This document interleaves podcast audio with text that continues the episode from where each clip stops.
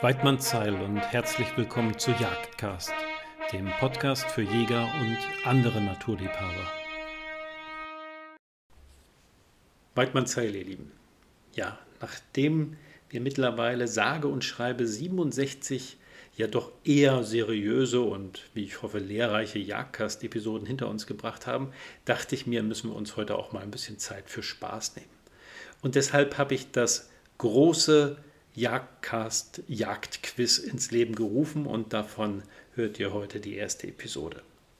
Und wer weiß, vielleicht hat das Ganze auch einen praktischen Hintergrund. Ich meine, bei den politischen Bewegungen, die wir so in Europa in den letzten Jahren sehen, vielleicht haben wir demnächst auch sowas wie regelmäßige Nachprüfungen und dann nehmt ihr das jetzt einfach als, als Vorbereitung auf die anstehende ähm, Nachprüfung zum Jagdschein oder der Jagdkarte in Österreich und wenn ihr aus der Schweiz kommt, dann ist es eben die Nachprüfung für die oder die Vorbereitung zur Nachprüfung für die, den Jagdfähigkeitsnachweis. So heißt das bei euch, glaube ich. Ne?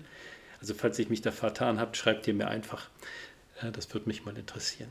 So, aber jetzt, ähm, bevor wir gleich zum Quiz kommen, noch vorab ein paar Informationen. Ich stelle euch immer eine Frage das sind Multiple-Choice-Fragen mit drei möglichen Antworten.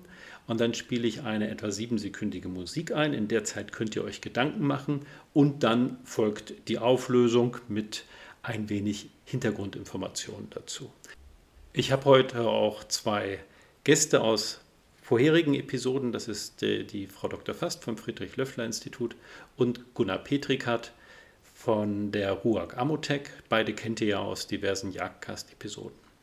So, jetzt hört ihr aber noch erst einmal den Tierlaut der Woche und danach ein Wort zu meinem Sponsor Vortex Optics. Wir hören uns dann gleich wieder.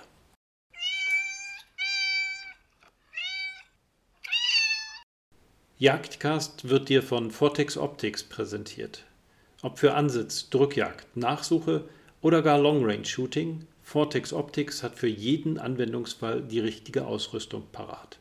Mehr Informationen zu den Produkten von Vortex Optics findest du unter www.vortexoptik.de. Ich hoffe, ihr seid gut vorbereitet, denn jetzt geht's los. Aber keine Sorge, es handelt sich durchweg um Multiple-Choice-Fragen und wir fangen auch ganz einfach an. Versprochen. Die erste Frage beschäftigt sich mit der Wildbiologie. Wie viel Zentimeter wächst das Geweih eines männlichen Zerviden, also männlichen Geweihträgers, am Höhepunkt seines Wachstums in etwa pro Tag? Sind es A 0,75 cm pro Tag, B 2,75 cm pro Tag oder C 5,75 cm pro Tag?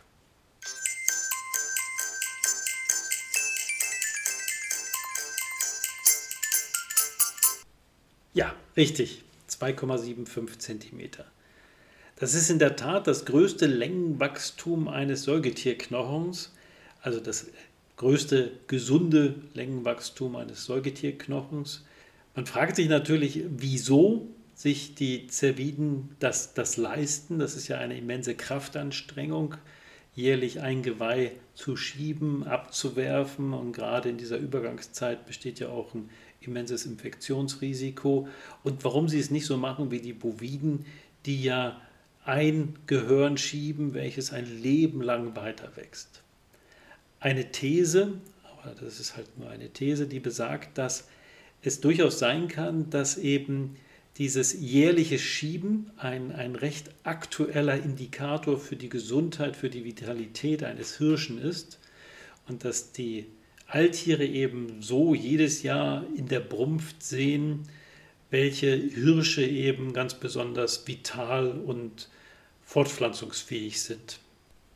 Ein unbestrittener Vorteil ist auf jeden Fall, dass sich auf diese Art und Weise durch die jährliche Regeneration eben ähm, Beschädigungen, abgebrochene Enden oder gar ganze abgebrochene Geweiheäste eben im nächsten Jahr regenerieren und dass dann der Kopfschmuck wieder vollständig hergestellt ist, ob nun zur Verteidigung oder eben zur, zur Schaustellung.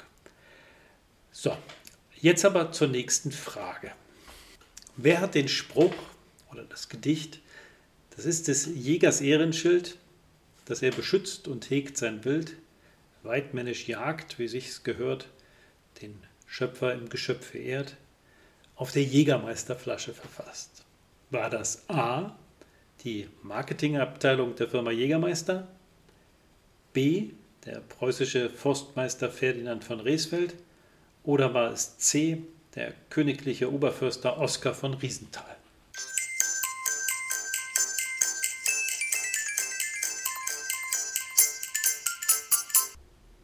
Ja, die Marketingabteilung von Jägermeister, die ist in der Tat echt gut, aber das Gedicht, das hat der königliche Oberförster Joska von Riesenthal geschrieben, der, äh, das heißt Weidmanns Heil und das hat er im Jahr 1880 erstmals veröffentlicht. Und äh, er war Teil dieser Gegenbewegung zu der, ja, wir haben neulich mit Herrn Hewiger darüber gesprochen, zu der damals ja vollständig traditions- und, und ja auch leider wertelosen äh, bürgerlichen und bäuerlichen Jagd stand, ähm, die sich ja erst 30 Jahre zuvor überhaupt aus der Revolution oder der Reformation des Jagdrechts ergeben hat, als eben das, das Jagdrecht mit dem Grundbesitz wieder vereint wurde. Und äh, das hatte ja tatsächlich dazu geführt, dass das, das Wild, der Wildbestand in weiten Teilen Deutschlands eben an den Rand des, der Ausrottung getrieben wurde. Und äh, diese, diese Gegenbewegung, die ist nicht allein von Oskar von Riesenthal eben ähm, vorangetrieben worden, eben diese, diesen Wertekanon der Weitgerechtigkeit zu etablieren. Dieser, dieser Begriff Weitgerechtigkeit, der ist ja gar nicht äh, Gott gegeben, der ist ja gar nicht so uralt. Ähm, wenn ich richtig liege, wurde der erst Anfang des 19. Jahrhunderts überhaupt das erste Mal erwähnt. Und jetzt wurde er eben immer mehr mit Inhalt gefüllt. Und äh, ja, letztendlich führte es dann eben zu dem, was wir heute haben, diesen weitestgehend unbestimmten Rechtsbegriff, der ja auch in unseren, unseren Jagdgesetzen eben Eingang gefunden hat. Na, das Gedicht, das hat übrigens drei Strophen. Die, die erste, die habe ich euch ja eben zitiert. Aber ich wette, nur die wenigsten von euch kennen überhaupt auch die anderen zwei. Es geht nämlich ganz interessant weiter. Es lautet da, das Kriegsgeschoss der Hass regiert, die lieb zum Wild den Stutzen führt. Drum denk bei deinem täglich Brot, ob auch dein Wild nicht leidet Not. Behüt's vor Mensch und Tier zumal, verkürz ihm die Todesqual. Sei außen rau, doch innen mild, dann bleibet blank dein Ehrenschild. Ja. Ich finde, das hat er vortrefflich formuliert. Also ich finde diese Zeilen sehr, sehr sympathisch. Kommen wir jetzt aber zur dritten Frage. Ja, das Themengebiet ist äh, Jagdrecht im weitesten Sinne. Es geht nämlich um die Wilderei. Im weitesten Sinne. Die Frage lautet, wer tötet jährlich mehr Vögel? Ist es A, der Vogelfänger aus Mozarts Zauberflöte, B, Nachbars Katze oder C, unser großes Wohnzimmerfenster?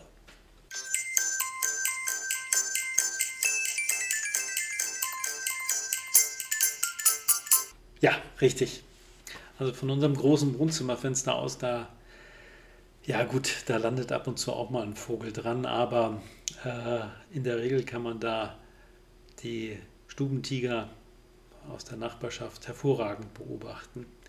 Die sind ehrlich gesagt zuckersüß, aber äh, Naturbeobachter wissen schon seit langem, dass die es eben auch faustdick hinter den Ohren haben. Das Thema ist in der Tat schon seit langem, seit einigen Jahrzehnten gut erforscht. Allerdings erstaunlicherweise hauptsächlich im englischsprachigen Raum. Also ich habe das Gefühl, dass sich da in Deutschland keiner so richtig dran traut. Denn es gibt durchaus sehr seriöse Studien, viele wirklich gute wissenschaftliche Arbeiten zu diesem Thema.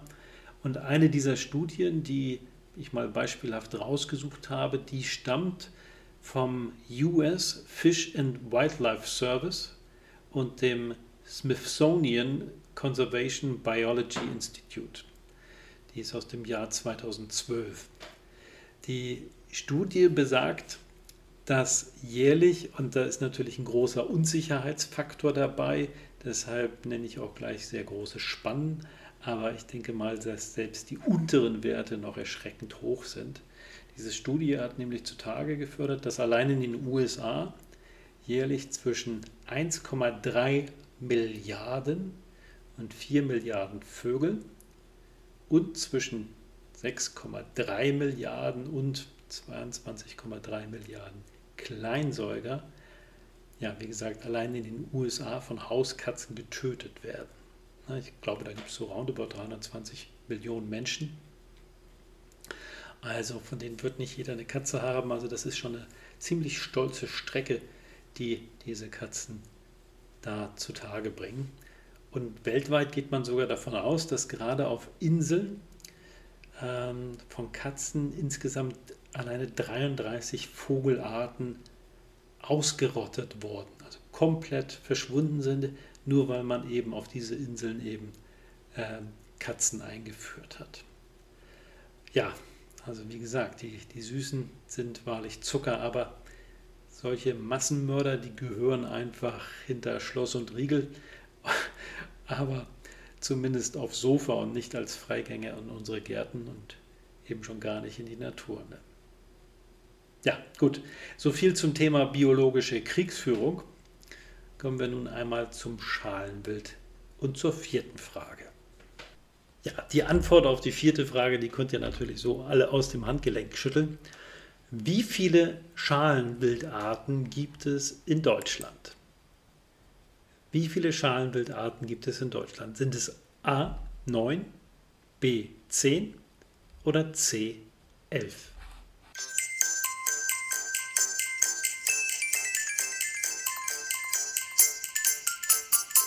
Ja, also diejenigen von euch, die das Bundesjagdgesetz relativ gut kennen, die können schon mal ausschließen, dass es die neun sind.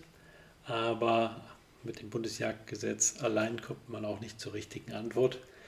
Es sind nämlich nicht alle Arten dort entsprechend niedergeschrieben oder unterliegen dem, dem Jagdgesetz. Ich denke mal, dass wir Reh, Schwarz, Rot, Damm, Gamswild und Steinwild als gesetzt annehmen können. Und ja, äh, die meisten von uns kennen mit Sicherheit auch das Muffelwild, auch wenn es wolfsbedingt hier und da mittlerweile doch schon wieder verschwunden ist. Aber es gibt in der Tat ja noch mehr. Und äh, da haben wir natürlich vorneweg den Wiesent, den Bestand im Rothaargebirge, von dem hat bestimmt schon jeder mal gehört. Aber die polnischen Bestände rücken auch immer dichter an die Grenze und äh, es ist ja gar nicht so lange her, dass ein Wiesenbulle die Oder durchronnen hat und eben sich in Mecklenburg-Vorpommern eingefunden hat. Dort wurde er leider erlegt, aber die, der Druck aus, aus Polen wird immer größer und äh, wenn ich Herrn Dr. Backhaus richtig verstanden habe, dann bereitet man sich auch dort darauf vor, dass die Wiesente zurückkehren und äh, nicht nur in Mecklenburg-Vorpommern, sondern ja viel mehr auch in Brandenburg, ähm, kann man ja de facto sagen, dass eben sich auch schon wieder ein kleiner Elchbestand auf bundesdeutschem Territorium etabliert hat, was ich persönlich sehr, sehr charmant finde. Also, damit haben wir schon mal die zehn Jagdarten, die, die zehn Schalenbilderarten, die dem Jagdrecht unterliegen. Aber äh, vor einigen Wochen habe ich ja auch darüber berichtet. Da gibt es natürlich noch den Mundjak, der ja irgendwie schaut so aus, dass er gekommen ist, um zu bleiben, aber auch wenn er nicht dem Jagdrecht unterliegt, wird er seitens der Behörden ja auch in der Regel zügig zum Abschuss freigegeben, da es sich ja zweifelsohne um eine invasive Art handelt, die es einfach zu nehmen gilt. Ich hoffe mal, dass wir da alle an einem Strang ziehen und der dann tatsächlich wieder verschwindet. Aber allzu optimistisch bin ich da nicht. Also, wenn wir das alles mal zusammenzählen, kommen wir in der Tat auf mittlerweile elf Schalenbildarten. Gut, kommen wir nun zur fünften Frage. Und da geht es jetzt mal um etwas Technischeres. Was dämpft ein Schalldämpfer Sind es A, alle mit der Schussabgabe einhergehenden ja, Geräusche oder B, der Überschallknall des Geschosses oder C, die sich explosionsartig ausbreitenden äh, Dämpfe der explodierten Treibladung.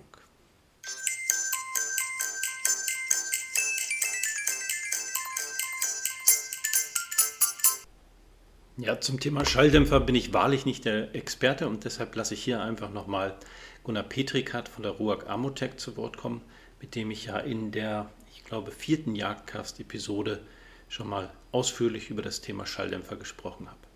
Wir hören uns dann gleich wieder. Ein Schalldämpfer hat einen Einfluss auf einen Teil des Gesamtgeräuschgeschehens, das im Schussknall vonstatten geht. Und zwar dämpft der Schalldämpfer den Mündungsknall. Also der Schalldämpfer verhindert, dass sich die ähm, Pulvergase nach dem Verlassen des Geschosses schlagartig entspannen. Dieses ist die größte Lärmbelastung, die beim Schuss entsteht. Ähm, und deswegen ist es auch sinnvoll, da anzusetzen. Auf die anderen äh, Geräusche, die das Ganze verursacht, hat der Schalldämpfer keinen Einfluss. Unsere Jagdgeschosse fliegen alle mit Überschallgeschwindigkeit, weil die Geschwindigkeit benötigt wird, um die entsprechende Energie und Tötungswirkung herzubringen. Der Überschallknall des Geschosses sind je nach Geschossform und Geschwindigkeit ungefähr 130 Dezibel. Es ist also nicht so, dass wie bei James Bond das Ganze völlig geräuschlos vonstatten geht. Aber dadurch, dass der Mündungsknall gedämpft wird, hat man die stärkste Lärmquelle reduziert und hat also dadurch eine, eine deutlich verringerte Geräuschemission am Schützenohr. Ähm, mit einem guten Schalldämpfer hat man halt anstelle von 154 Dezibel am Ohr ungefähr 30 Dezibel weniger und ist damit deutlich unter der Schmerzgrenze und ist auch unter der Grenze, die nach Arbeitsrechtsschutzverordnung ähm, kritisch, der kritische Wert wären. Darauf hat man also Einfluss. Das Ganze ist also nicht völlig lautlos oder geräuschlos. Ähm, ich habe nur halt wirklich gesundheitsmäßig was für meine Ohren getan. Ja, also ihr hört, es handelt sich nur um eine Komponente aller der bei der Schussabgabe entstehenden Geräusche, aber eben um eine sehr wesentliche, denn eine, eine Reduktion um 30 Dezibel ist schon äh, etwas sehr Signifikantes bei einer logarithmischen Dezibelskala.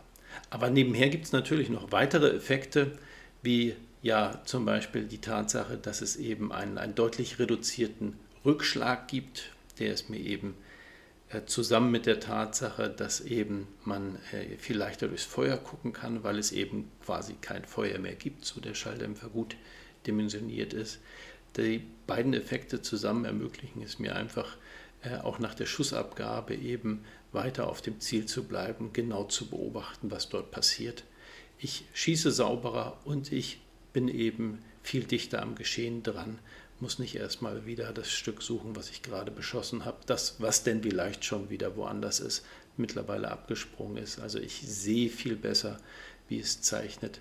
Von daher werde ich persönlich nicht müde, äh, jedem, der noch keinen hat, eben einen Schalldämpfer ans Herz zu legen, weil wir dadurch eben nicht nur sauberer schießen können, sondern eben auch, wie gesagt, die Möglichkeit haben, mit etwas Übung auf dem Stück zu bleiben und genau zu verfolgen, was Nachschussabgabe dort passiert. So, jetzt aber zur nächsten Frage. Ja, ich hoffe, dass ein jeder oder eine jede von euch, nein, da geht nur das generische Maskulinum, dass ein jeder von euch eben zum Jäger oder zur Jägerin geschlagen wurde.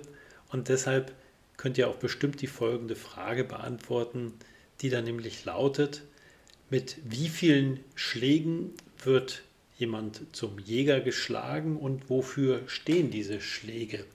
Also gut, im Multiple-Choice-Verfahren könnt ihr jetzt natürlich erstmal nur sagen, mit wie vielen Schlägen jemand zum Jäger geschlagen wird. Deshalb könnt ihr auswählen zwischen A, zwei Schlägen oder B, drei Schlägen bzw. C, vier Schlägen.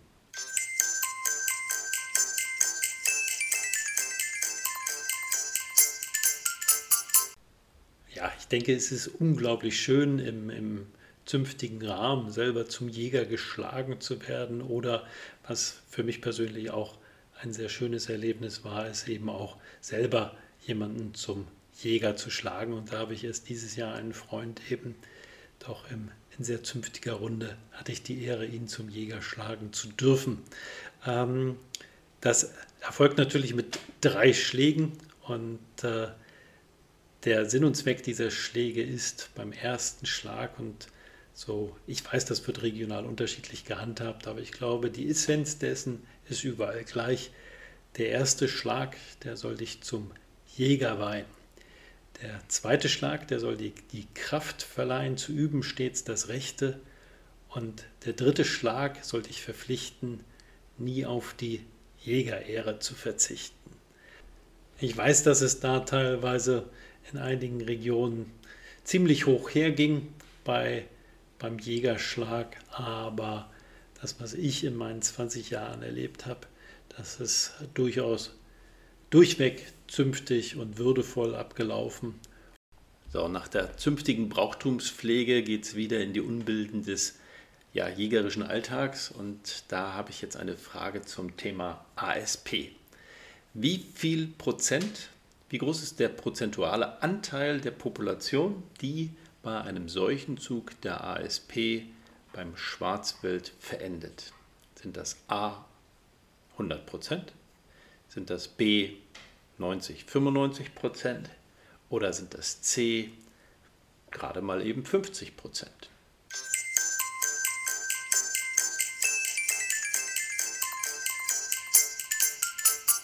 Ja, auch hier lasse ich lieber die Expertin zu Wort kommen, denn wir haben ja schon diverse Male Frau Dr. Fast vom Friedrich-Löffler-Institut zu Gast gehabt.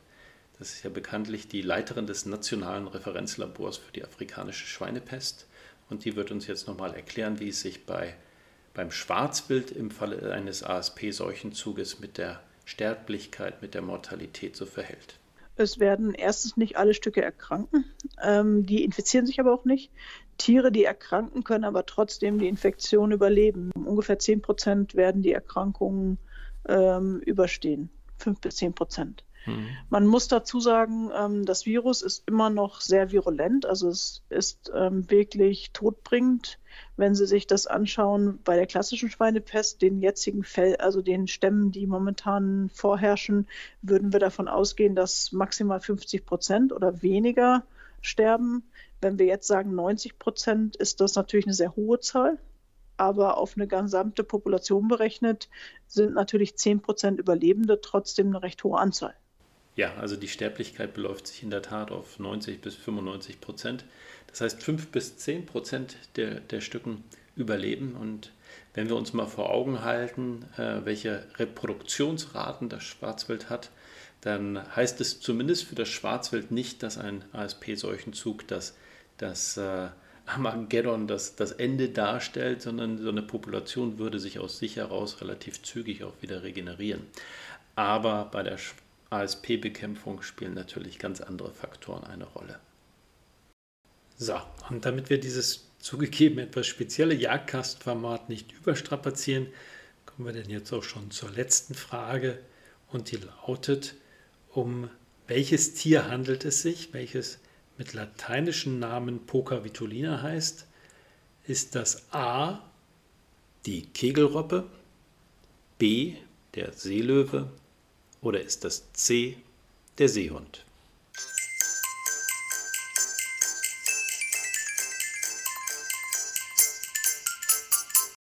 Ja, das ist natürlich der Seehund.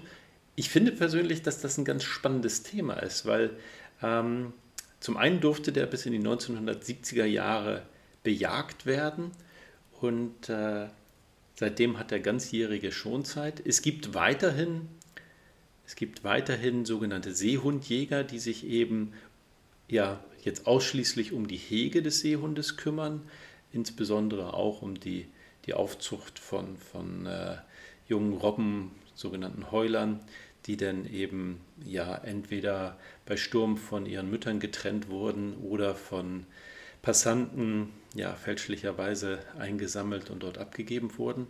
Die werden in diesen Stationen aufgezogen und dann wenn möglich, wieder ausgewildert. Aber was ich eigentlich so kurios finde, ist die Situation, wenn wir es gerade mal auch der ASP gegenüberstellen. Äh, wir haben bei den Seehunden extrem fluktuierende Bestände, die sich über Jahre oft sehr positiv entwickeln und dann haben wir Rekordbestände, was die, die Wilddichten und die Populationsgröße bei den Seehunden angeht und dann kann man eigentlich schon jedes Mal die Uhr stellen, dann ist der, der nächste ähm, äh, Seehund-Staupe-Viruszug eben oder Seuchenzug äh, schon in der Regel im Anmarsch und dann brechen die Bestände rapide ein. Und äh, wenn wir das mal mit der ASP vergleichen, dann müsste man hier eigentlich sagen, dass hier eben eine, eine geregelte Bewirtschaftung, ein, ein geregeltes Wildtiermanagement, eine Bejagung einfach angebracht wäre, um diese Seuchenzüge zumindest ein wenig abzufedern. So, so ein Seuchenzug hat ja auch immer ähm, gewisse positive Aspekte aus, aus biologischen Aspekten gesehen, wenn eben ja nicht eben 100 Prozent einer Population sterben, sondern eben nur äh, ja, ein, ein gewisser Teil. Also von daher darf man, äh, sollte man auch gar nicht anstreben, solchen Züge komplett auszumerzen. Aber ich denke mal, dass das Abfedern dieser Extreme wäre nicht zuletzt auch im Sinne der Seehunde. Aber ich glaube auch nicht, dass wir jemals wieder in Deutschland Seehundbejagung, ja, die, die jägerische Bewirtschaftung der Seehundbestände sehen werden. So, das soll es jetzt aber auch gewesen sein. Also, ihr, ihr, hört jetzt zum Ende noch einmal den Tierlaut der Woche und äh, danach folgt dann auch die Auflösung.